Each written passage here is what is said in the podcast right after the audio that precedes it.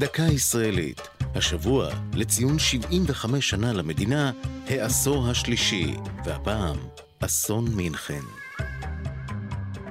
האולימפיאדה השמחה. כך כינו הגרמנים את משחקי מינכן שנערכו 27 שנה לאחר סיום מלחמת העולם השנייה.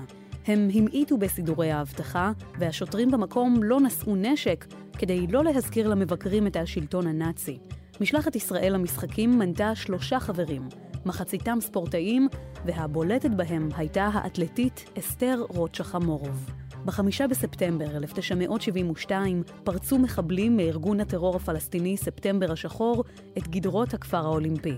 הם חדרו לבניין משלחת ישראל, וחברי המשלחת שלא הצליחו להימלט, הפכו בני ערובה בידיהם. שניים מהם נרצחו בכפר האולימפי.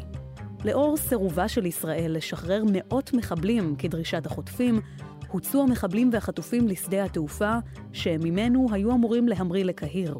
ניסיון השתלטות כושל של משטרת גרמניה הסתיים ברציחתם של עוד תשעה ישראלים. המשחקים חודשו לאחר יממה, ישראל פרשה מהם, ואסתר שחמורוב, במקום להשתתף בשלב חצי הגמר בריצה, ליוותה את ארונו של מאמנה האישי, עמיצור שפירא, שהוטס ארצה. זו הייתה דקה ישראלית על העשור השלישי למדינה ואסון מינכן. כתבה נעמי שניידר, ייעוץ הפרופסור משה צימרמן, עורך ליאור פרידמן.